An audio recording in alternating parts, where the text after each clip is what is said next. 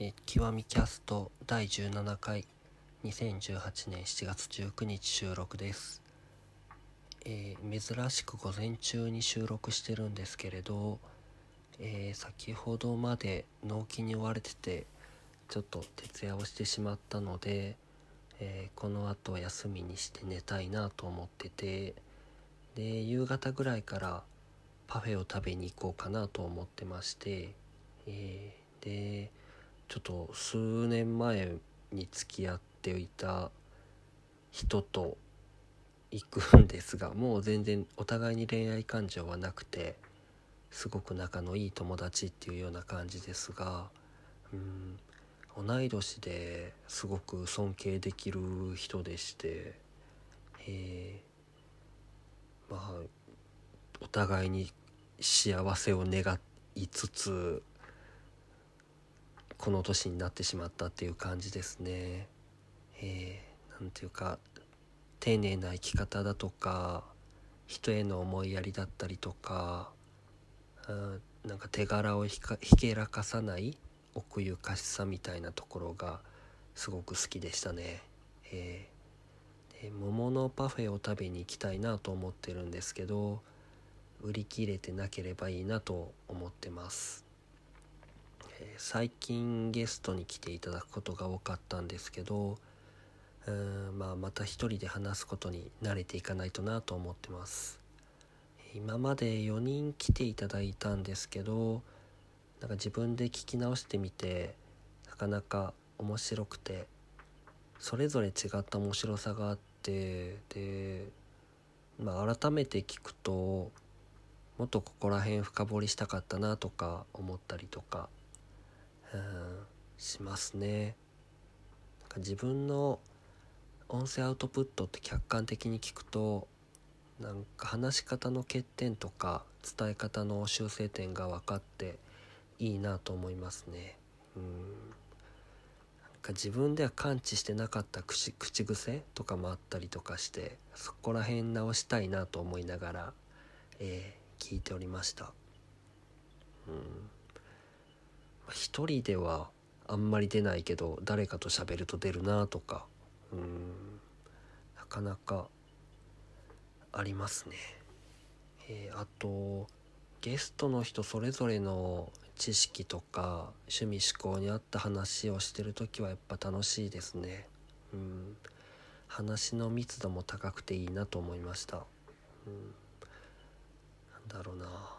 リテラシー気にしなくていいので言葉も選ばないしスムーズに流れるのかなとか。うん。あとまあでも専門性がありすぎるとちょっと聞いてる人を置いてけぼりにするのでちょっと良くないんですが。うん。まあ今後一人で喋る時でもみんなが共有できる話題へちょっとうん地続きになってるようなトピックにしつつ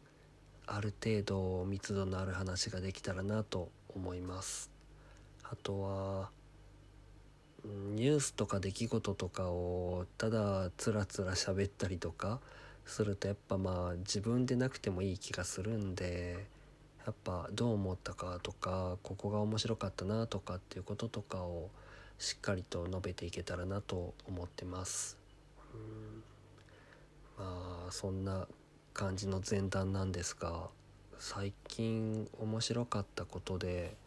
なんか話したいなと思っててで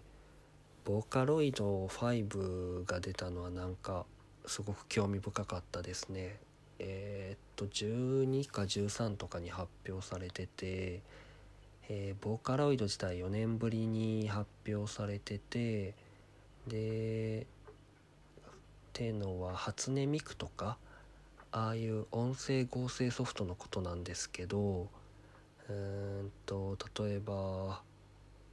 歌を作る時に、えー、ボーカルがいなくてもそのボーカロイドっていうソフトに text to speech させれば歌い歌入りの曲が作れちゃうってやつなんですけど DTM ソフトっていうんですかね。うん初音ミクが出たのは10年ぐらい前でボーカロイド2らしいですね。うん。僕は全然使ったことなかったんですけど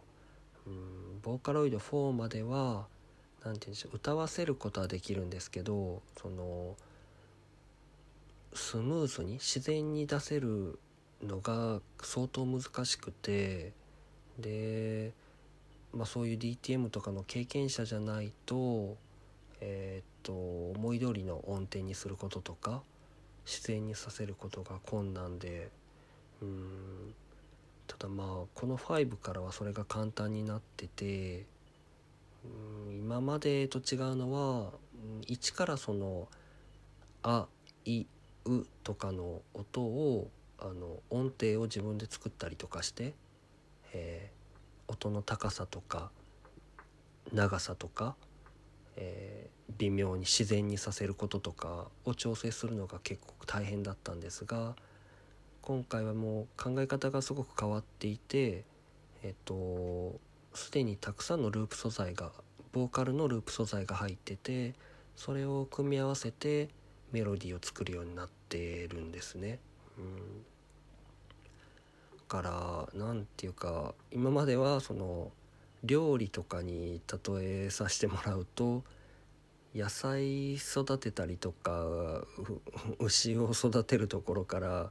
やらなきゃいけなかったのがあのスーパーで買うところからできるようになった感じでそのまいろんなありもののボーカル素材があるんですよ。例えばこう上からこうバーッと並んでて「おー」とか「おーベイベー」とかもうなんかちょっと再現しきれないんですけど、うん、そういうものをドラッグドロップをバーッと並べてでそれの長さとかをもう簡単に変えれたりとかしてそれをメロディーをバーッと並べて作ってでその歌詞を全然自分で自由にテキスト変えれるっていうようなやつなんですよね。に変わったのですごく何て言うか参入障壁が下がったというか僕みたいに全然ねあの音音楽作る知識とかなくてもできちゃいそうな感じがあってすごく興味深いですね。うん、あとは今までは、うん、アニソンとか萌えとかに特化した二次元のキャラクターメインだったんですけどなんか今回プリセットで入ってるのが多分自然なうん自然な人間に近いのを目指したっていうのもあってあの剣とかっていう普通の男とか女のキャラクターになってますね。うんまあちょっとそういう今までのうんとアニソンとかちょっとオタク系に特化したようなところからもう少しあのメインストリームにというか気軽に手に取りやすくなってるんじゃないかなって感じがありますね。うんなんでなんかこうラップとかと親和性が高そうでこういうこれ使ったプの曲が増えてきそうだなと感じてます。うん、今まで多分ミックホップっていうすごいあの閉ざされたネットラップ界隈はあったんですけど、うん、まあやっぱり作るのが難しかったので広がりがなかったんですけど、うん、そういう界隈増えてくるんじゃないかなと感じましたね。なんかまあこれから多分曲とかレビューがどんどん上がってくると思うのでそれを見て検討できたらなとなんか購入とかを検討できたらなと思ってますね。うん、なんか多分今後来年ぐらいになんかあと iTunes がなくなるとかっていう話じゃないですか。でまあ多分メインストリームというかメジャーどころはサブスクリプションがメインになってきてでインディーズはバンドキャンプとかっていう投げ銭的なところで発表っていう二極化になってきそうな気がしてるんでうんこういうのでどんどんなんかアウトプットできたら楽しいなと感じてます。うん。あともう一個一昨日ぐらいに上がってたミュージックビデオでそのテイトーワの変名の「スイートロボッツ・アゲンスト・ザ・マシン」の曲がえっ、と16年ぶりに、えー、発表してたらしいんですけど曲を、うん、これがうんとまああんまりあんまりだったんですけどなんかなんてカホとバカリズムが曲をやってるんですよ。でバカリズムに見立てた男性モデルが出てくるんですけどねその髪型がもうすっごいおちんちん おちんちんなのでそれは見てほしいですね。うん、うん、こうなんだろうな。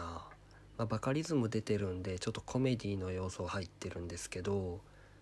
スネークマンションとかの系譜ですね、うん。ま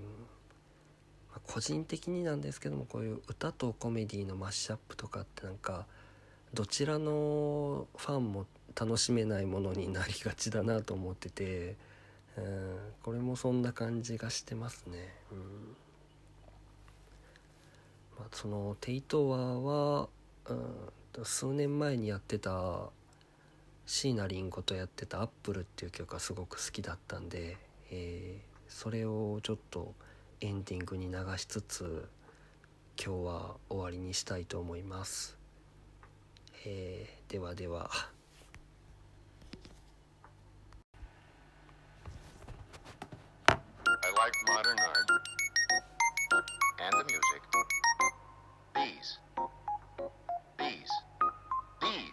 Sounds of today.